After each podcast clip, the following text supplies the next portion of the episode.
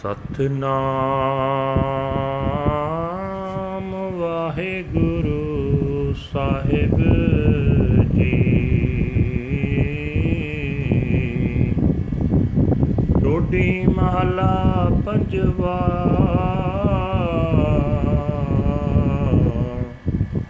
ਸਤਿਗੁਰ ਆਇਓ ਸਰਨ ਤੁਹਾਰੀ ਮਿਲੈ ਹਰ ਸੁਭਾ ਚਿੰਤਾ ਲਾਹੇ ਹਮਾਰੀ, ਸਤਿਗੁਰ ਆਇਓ। ਸਰਨ ਤੁਹਾਰੀ, ਮਿਲੈ ਸੁਖ, ਨਾਮ ਹਰ ਸੋਪਾ ਚਿੰਤਾ ਲਾਹੇ ਹਮਾਰੀ ਰਹਾਉ ਅਵਰ ਨਾ ਸੁਜੈ ਤੁਜੀ ਠਾਹਰ। ਹਾਰ ਪਰਿਓ ਤੋ ਦੁਆਰੀ ਲੇਖਾ ਛੋੜ, ਅਲੇਖ ਛੂਟੈ ਹਮ ਨਿਰਗੁਣ, ਦੇਹੋ ਉਬਾਰੇ ਸਾਧਕ ਸਿੰਧ ਸਦਾ ਮਿਹਰਬਾਨਾ ਸਭਨਾ ਦੇ ਆਧਾਰੀ।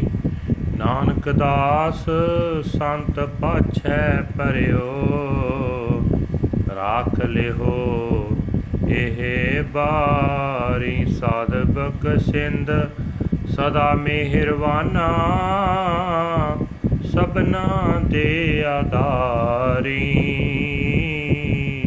ਨਾਨਕ ਦਾਸ ਸੰਤ ਪਾਛੈ ਪਰਿਓ ਰਾਖ ਲਿਓ ਏ ਬਾਰੀ ਵਾਹਿਗੁਰੂ ਜੀ ਕਾ ਖਾਲਸਾ, ਵਾਹਿਗੁਰੂ ਜੀ ਕੀ ਫਤਿਹ। ਇਹ ਹਨ ਅੱਜ ਦੇ ਹੁਕਮਨਾਮੇ ਜੋ ਸ੍ਰੀ ਦਰਬਾਰ ਸਾਹਿਬ ਅੰਮ੍ਰਿਤਸਰ ਤੋਂ ਆਏ ਹਨ।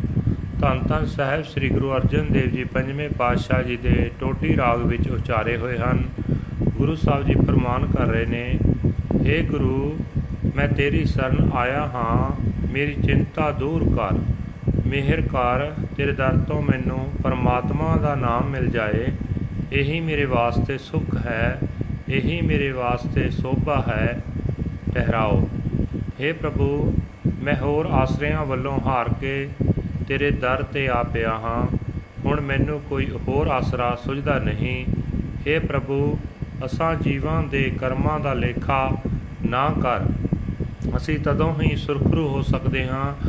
ਜੇ ਸਾਡੇ ਕਰਮਾਂ ਦਾ ਲੇਖਾ ਨਾ ਕੀਤਾ ਜਾਏ हे ਪ੍ਰਭੂ ਸਾਨੂੰ ਗੁਣਹੀਣ ਬਿਨਾ ਜੀਵਾਂ ਨੂੰ ਵਿਕਾਰਾਂ ਤੋਂ ਤੂੰ ਆਪ ਬਚਾ ਲੈ हे ਭਾਈ ਪਰਮਾਤਮਾ ਸਦਾ ਬਖਸ਼ਿਸ਼ ਕਰਨ ਵਾਲਾ ਹੈ ਸਦਾ ਮਿਹਰ ਕਰਨ ਵਾਲਾ ਹੈ ਉਹ ਸਭ ਜੀਵਾਂ ਨੂੰ ਆਸਰਾ ਦਿੰਦਾ ਹੈ हे ਦਾਸ ਨਾਨਕ ਤੂੰ ਵੀ ਅਰਜ਼ੋਈ ਕਰ ਤੇ ਆਖ ਮੈਂ ਗੁਰੂ ਦੀ ਸ਼ਰਨ ਆ ਪਿਆ ਹਾਂ ਮੈਨੂੰ ਇਸ ਜਨਮ ਵਿੱਚ ਵਿਕਾਰਾਂ ਤੋਂ ਬਚਾਈ ਰੱਖ ਵਾਹਿਗੁਰੂ ਜੀ ਕਾ ਖਾਲਸਾ ਵਾਹਿਗੁਰੂ ਜੀ ਕੀ ਫਤਿਹ This is today's Hukamnama from Sri Darbar Sahib Amritsar uttered by our fifth Guru, Guru Arjan Dev Ji under Todi Mahal fifth.